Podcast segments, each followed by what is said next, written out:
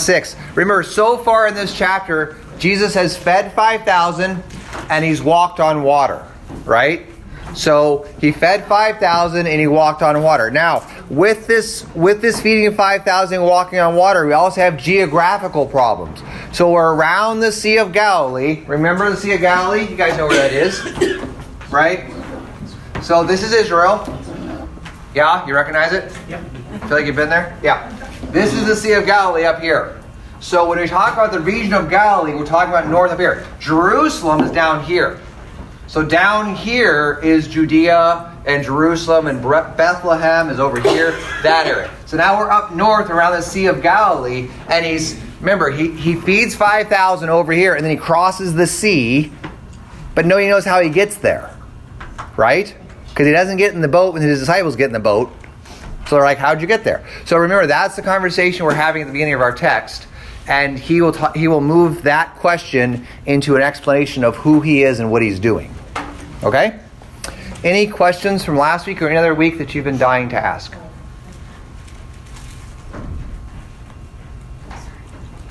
Okay, let's read the text. Let's read John chapter 6 verses 22 through 27.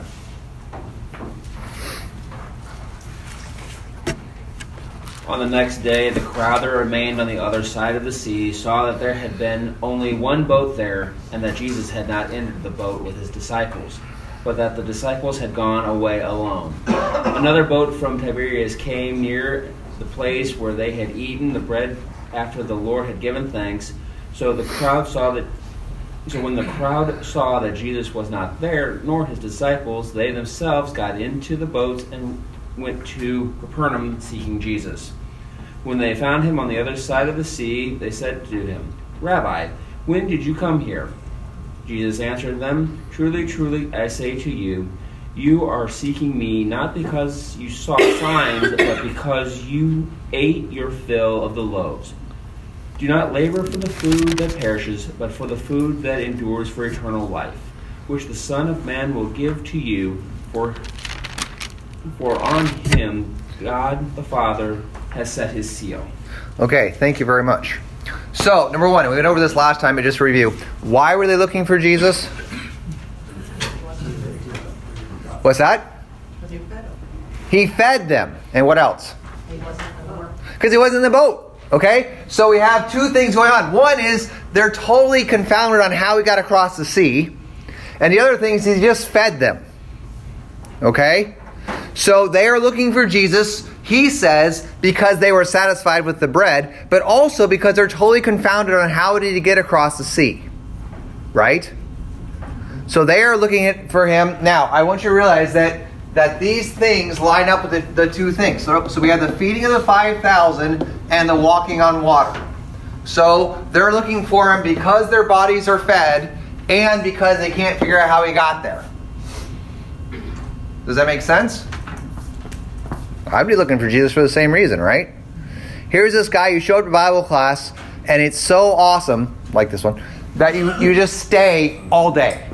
You forget that you're hungry, you forget that you're thirsty. As a matter of fact, it's such an, an amazing teaching that Jesus is the one who has to say, hey, we should feed these people, otherwise they'll starve. Right? That's how tuned into his teaching they are.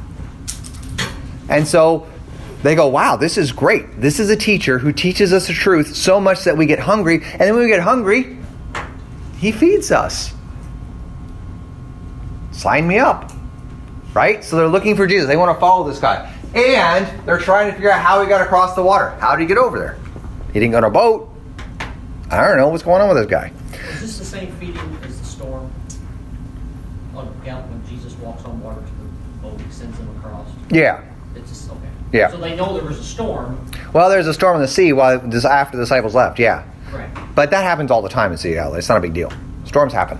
I just wanted that led to their wondering how he got there because of the storm. Yeah, they don't ask about the storm. They're just kind of like, you get, you didn't get in the boat, and the boat that your disciples took is the one that left. So they, I don't know how you got there. And the people from over there said you're over there. So they went and got found him and said, "How'd you get here?" They just don't know. Okay, so number two, why should they have been looking for Jesus? hear more of his word.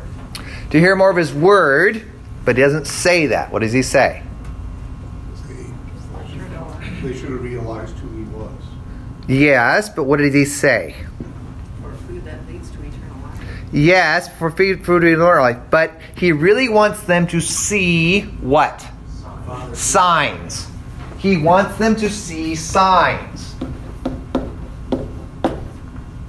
You should have been looking for me because of the signs. Now, this is really weird. Very, very weird. Go to Mark. well, let's, we'll start with Matthew. Why not? Go to Matthew chapter 16. What happens in Matthew 16? Just before you turn there, what happens? Somebody. You all know it.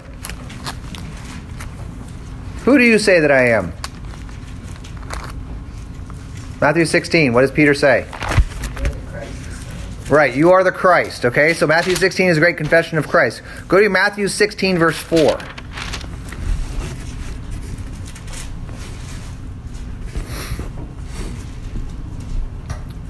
Evil, adulterous generation seeks for a sign, but no sign will be given to it except the sign of Jonah.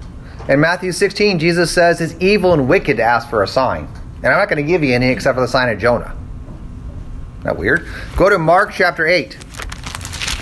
What happens in Mark chapter 8? Jesus, Peter says that Jesus is the Christ.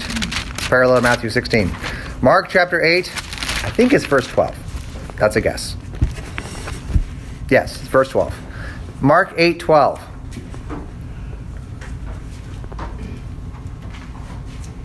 The Pharisees demand a sign. Yes. Okay. So he decided deeply in his spirit and said, Why does this generation seek a sign? Truly I say to you, no sign will be given. In John chapter 6, he says, You should have been looking for me to see a sign. What's going on?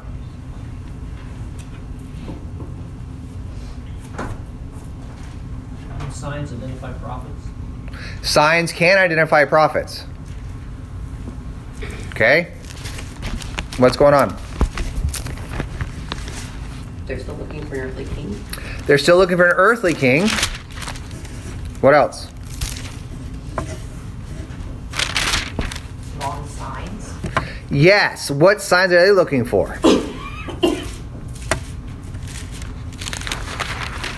Magical. Magical signs. What else? What kind of signs are they looking for? Earthly. Signs, leadership signs, Miracles. miracles. Go to 1 Corinthians chapter 1 verse 22 and 23. 1 Corinthians 1 22 and 23.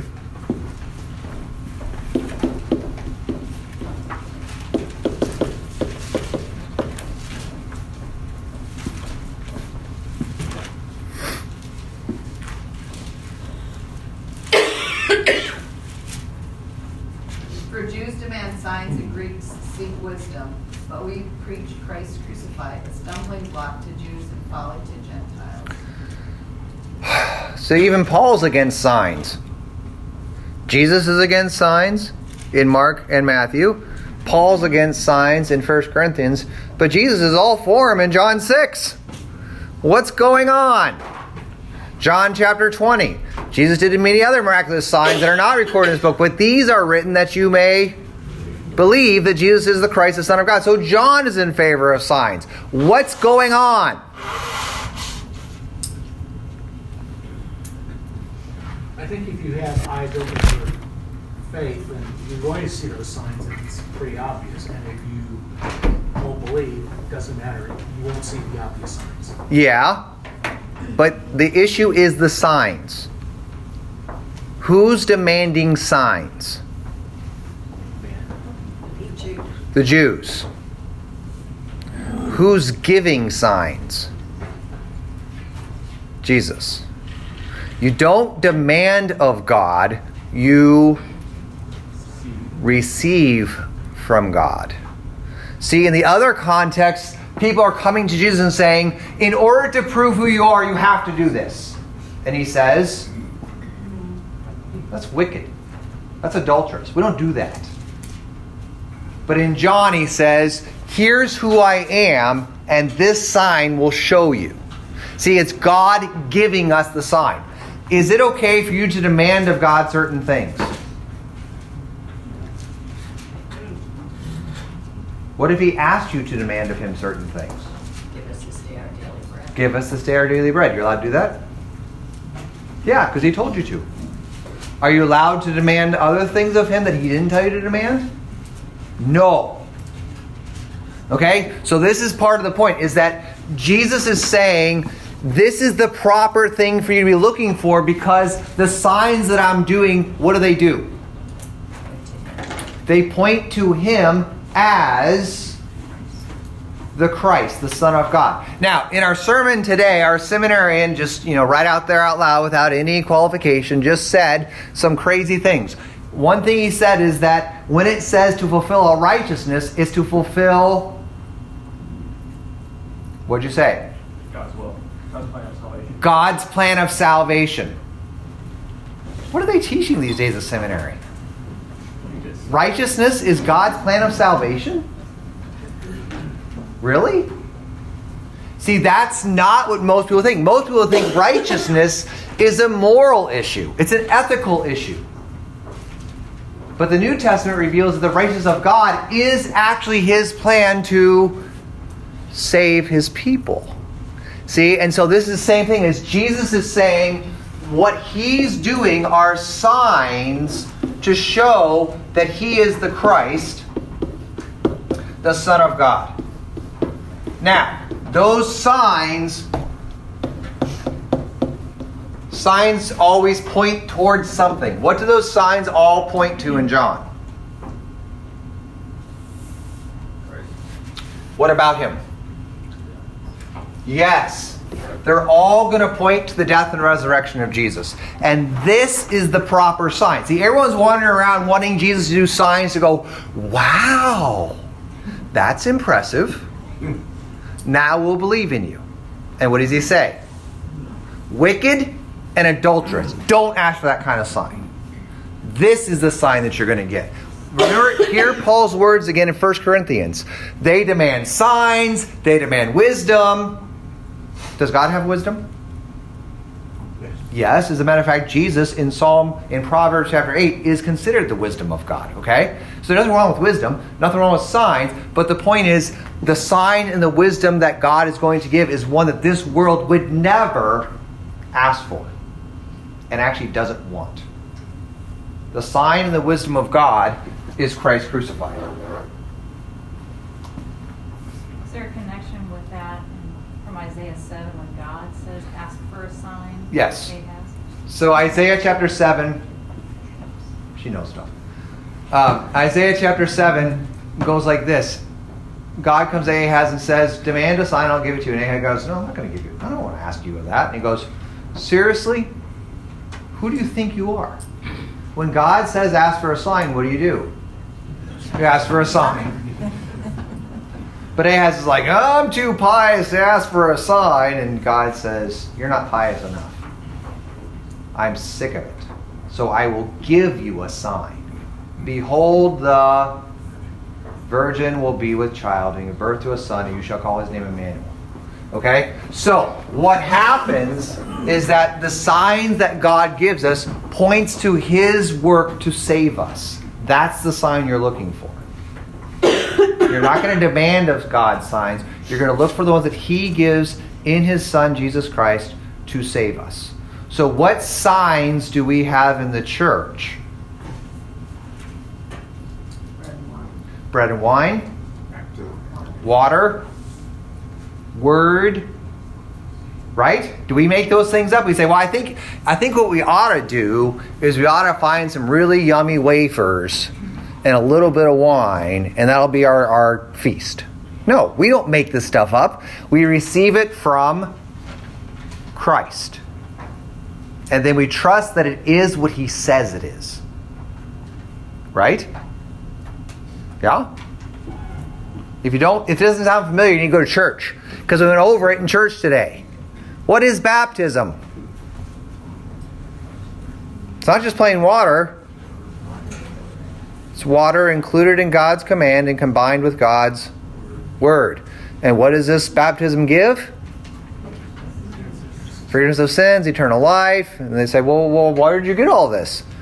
It's as Christ our Lord said, right? See, we always go back to the scriptures and say, we believe this because this is what Jesus told us to believe. This is what Jesus told us to do. Who receives the benefits of baptism?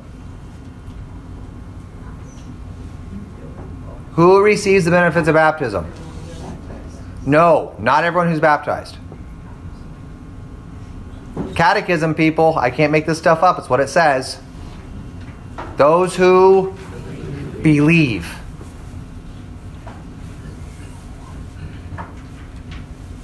By grace through faith. What does Holy Spirit what does baptism give you? Holy Spirit. Who gives you faith? Holy Spirit. See how it works? It's all together. We don't separate and say this or that. We say this is how God does that. Okay? All right. Number three. We'll get to signs later. There's a whole thing on signs. Number three. Why do we work? He says, don't work for food that spoils, but work for food that endures to eternal life. Why do we work?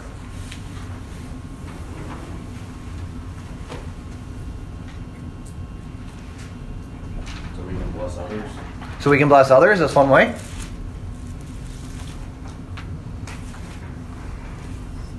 Define work. Yeah, exactly. Very good. Define work. Do we work? Okay. Do you physically work? Well, physically, mentally, whatever. Do you get paid to work? Yes. A lot of people in this room do.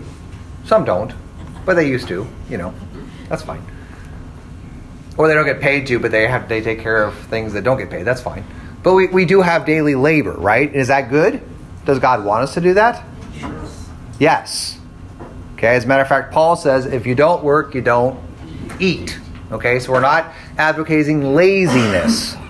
God wants you to go to work. Guess what you're going to do in eternity? Work. Guess what they did before sin entered the world? Work. I'll cry if I work there's no crying in heaven. Well, but you'll have a labor that isn't difficult, nor is it travail. Well, then that's not work. It's actually joyful work. It is work. It's real work. It's work without sin. You've never worked without sin.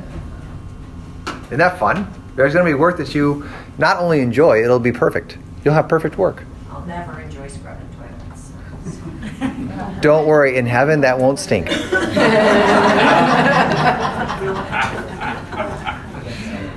Okay, now, as Christians, as Christians, do we work?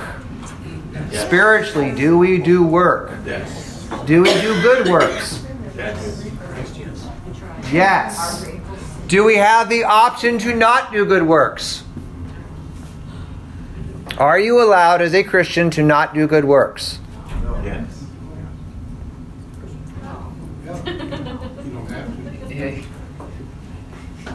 You don't have to. Who thinks, I don't want to make you raise your hands because you'll all be embarrassed. Well, if we want to live a life that God wants us to live, then we should always do that. We should. But all our works are filthy rags. All our works are filthy rags. Does that mean you don't work? No. As a Christian, are you allowed to not do good works? That's a fruit of the faith, and if you don't do good works, then you're not showing it. The only good works you are in Christ. Lutherans are so messed up. Love your God, love your neighbor. Stop using the word suppose. Well, you are to love God. You love God and love your neighbor. What does a Christian do? Good works. Is there another option? Does a Christian sin? No. That's not what a Christian does. A Christian does good works. Read Romans chapter 6, our epistle reading today. If you were joined to the death and resurrection of Christ, how can you live in sin any longer? You can't. You died to that. Don't do that. Do you have the option to sin today? Do you have the option to sin today? No. If we say we have no sin, then the truth is. Right. So this is so this is the way that our life lives, right? We know the good that we are called to do in Christ. It's not an option. We don't wake up and say, "Well, do I want to do good works or not?" No, that's what you're called to do in Christ. Right? Mm-hmm. Now, what happens when you fail? Repent. You repent. You confess your sins and you repent. And what does God always say? You are forgiven. Okay? So it's not that our forgiveness gives us the right to not do good works or to live in sin. What happens is our baptism, our forgiveness, teaches us to live in good works. Right? That's the only option you have. Now, when you sin, do you go, yeah, who cares? No, you repent. You turn to God. And He will always forgive you in Christ. That's what your baptism has done for you, right? It's brought you into Christ, into His death and resurrection. So, what Jesus is saying here is look, you're going to work. I understand that. What kind of work should you be doing? The work that leads to eternal life. Now, how much work do you have to do to be saved? None. How much? None. None. Because Christ Did it all. did it all. Okay? So what happens is when you say, oh no, now we got to work to please God. And he says, this is the work that pleases God. To. What's the work that pleases God? To believe in the one that he sent. See, this is the work that pleases God. To, to believe in the one that he sent. So, do you earn your salvation by doing good works? No, never. You live in them because you are saved. Because of what God has done in Christ, you learn to live according to the will of God. You don't do your good works, you don't do anything in order to get God's favor. You do it because you have received God's favor. So I said, Oh, what must he do? What must he do? And he says, Believe. Believe in the one that God has sent. Right? You say, Well, how do I believe? How do I believe? I believe that I cannot, by own reason or strength, believe in Jesus Christ my Lord or come to him but the Holy Spirit, right? So so when we say we're going to believe in Christ, we receive that as a gift from God, his Holy Spirit through what? Through means. The word which is in preached spoken, read, however you get the word. It's also in baptism and in Lord's Supper. Okay? So this is a gift from God. That's the idea of grace. This is God's gift to you is that you believe in the one that he sent. Okay? That's the work. So you never work to earn God's favor, but now that we have God's favor, we live a life of doing good works loving God, serving neighbor. Right? So the answer number three is? I don't know. What was number three? Why do we work? Well, in Christ, we work to thank God for, for what He's done for us in Christ. Our lives are lives of service because of what God has done in Christ. Because He has saved us, we love God and love our neighbor. Right? Why do you work with your hands? Why do you go to work on, on Monday morning?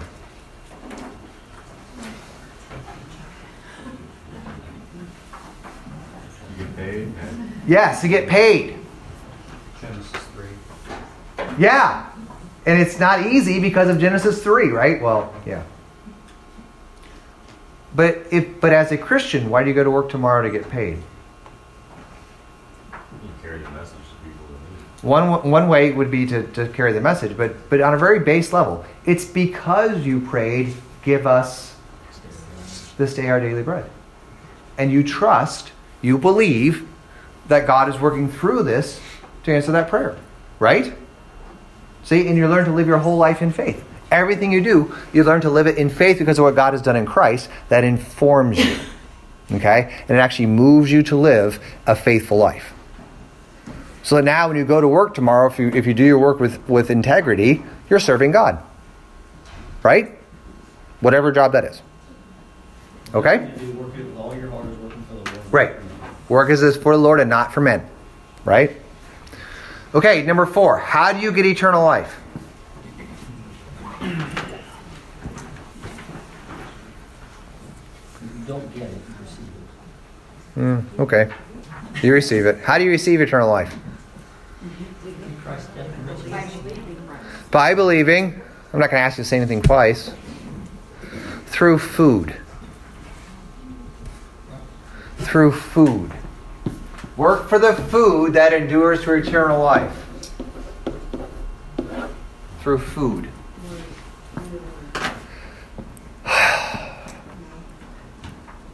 What food are you going to eat that ends up in eternal life? Pizza. Pizza.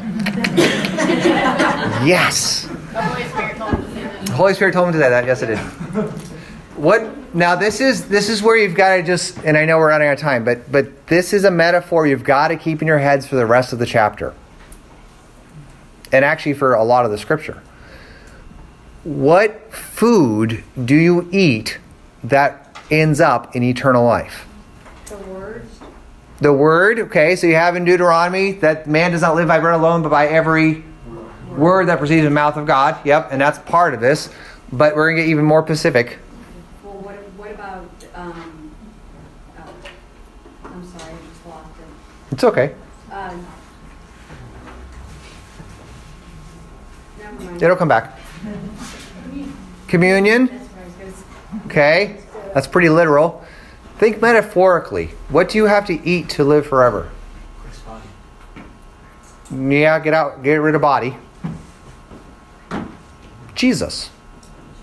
The food that endures to eternal life is Jesus. And I know this is weird, but you've got to hang on for the rest of the chapter because what he's going to say is the food is actually Jesus. The thing that God feeds you to give you eternal life is Jesus. Think this through. We just did this in John chapter 4. What is the living water so that you will never thirst again? It's Jesus. It's just Jesus. Right? What is the word that gives life in John chapter 5? You're searching the scriptures, you can think of them have life, but these are they that testify of me. Okay? So the word that gives eternal life in John chapter 5, Jesus. The water that gives eternal life in John chapter 4, Jesus. In John chapter 6, the food that endures to eternal life is Jesus. Okay? And what you're going to see in the entire gospel is that the thing that gives life is Jesus. And what you're going to find out, the twist at the end of the, the, the story, just like in all the Gospels, the twist is the way he does this is by dying. Think this through for a second. John chapter 14, you all know it. In my Father's house are many rooms, mansions. I'm going to prepare a place for you. Right? I'm going to go by the way and come back and get you or you be where I am, right? Well, where is this mansion? It's Jesus. It's Jesus. Right? I know, every freaks out of that. It's Jesus. Read the gospel. It's Jesus. He's the place where God dwells with men. He's actually the dwelling place of God.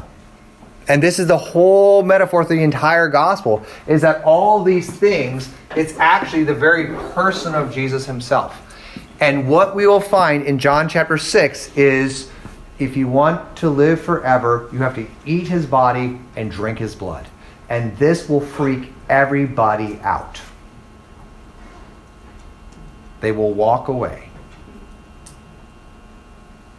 They're not going to get it at first, they're going to walk away. Okay? So num- let's read. Um, or any questions on that? Thoughts before we go? Anybody freaking out? Why are so many denominations don't take that to heart, eat my flesh, drink my blood. I mean, did they never have communion or maybe once a year or? We'll get to John 6 and communion next week, maybe. Yeah, it's a good question. Um, so, so the, the prominence of the Lord's Supper, um, I think this is the easiest way to say it, is that the lack of focus on the Lord's Supper is a new innovation in the church. Okay? The, the lack of the centrality of the Lord's Supper is a brand new teaching in the church. Would you guys say that's fair to say? The Lutheran Church? Just the church. The church. When you read the church fathers, when you read the history of the church, when you read the big teachers of the church, the church councils, you go all the way through, the Lord's Supper was the thing. That's you gather on Sundays, you read the word, you receive the supper, and you celebrate baptisms. When did that start changing?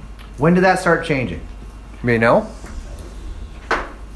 The Reformation. When when people saw the Reformation as a way to leave the Catholic Church, what what Luther and his followers had said, we don't want to leave the church. We just got to get rid of all the false teachings that have crept into the church. Others saw the Reformation as a time to say, we don't like any of that stuff. We're going to get rid of it. So what happened is some people started teaching, oh, the Lord's Supper isn't really anything, it's just a symbol. And Luther said, wrong. It is what Jesus says it is. And so some churches after that time went down this path of saying, well, it's just a symbol. But here's the thing. Here's the thing. You can read this historically. Most of those churches remained focused on the Lord's Supper for a time because of the history of the church. But as their theology grew and they started believing that it was just a symbol and nothing was going on here, well, then they just stopped doing it because who cares, right? Now you're just doing it out of obedience to remember something. It's just a remembrance. Well, I don't forget that often, so if you do it, you know, once every couple months, that's I'll remember. Right? And that's what happens. How often do we celebrate it? How often do we celebrate the Lord's Supper? Weekly. Every week. Why? We need it. Right. Gene, why do you need it? I'm a sinner. Right. So what does the Lord's Supper do for sinners? Forgives of sins, eternal life. It's the very body and blood of Christ in with under bread and wine. It actually does what Jesus says. Right? Body given for you. Wine, blood shed for you for the forgiveness of your sins. And we go, okay, amen. I believe that. I believe that what Jesus said is true. So it can't ever fall out of prominence for us because we actually believe it's what Jesus says it is. Those who deny it is what Jesus says, they just stop doing it. Right? It's just kind of old, some old right. Okay, but that's actually a new innovation in the church. The church, throughout the history of the church, said the Lord's Supper is what Jesus says it is. It's, it's really that simple. Okay, so what we're going to find out as you read through the rest of John 6 is that they're going to say, well, that's nice that you say that about yourself, but we got Moses and manna. And Jesus is going to say, I'm the true bread that came down from heaven. That manna stuff in the wilderness, that's about me. I'm the true bread that came down from heaven. And they're going to be like, oh, great, thanks for telling us. No. what are they going to say? Who do you think you are? Right? And then he's going to make it worse. He's going to say, well, if you don't eat my flesh and drink my blood, you have no life. So this, this whole chapter is getting us to see that the, the food that endures for eternal life is Christ himself. And he will give his life as the food for the world in his death and resurrection. Okay? Let's pray. Lord God, Heavenly Father, we thank you that as you pray for daily bread, you give it to us in our Savior Jesus. For daily and richly, you forgive us our sins, and you grant to us the life that we need. We also rejoice that you provide for our daily needs of our body and soul through jobs and community and friends and family. We thank you for your provision as our Heavenly Father and our provider. We ask you to teach us to live lives of total service and devotion to you, that we might learn to love those in our lives as you love them, and that all that we do, we might work for the food that endures to eternal life, faith in our Savior Jesus. In his name we pray. Thank you all.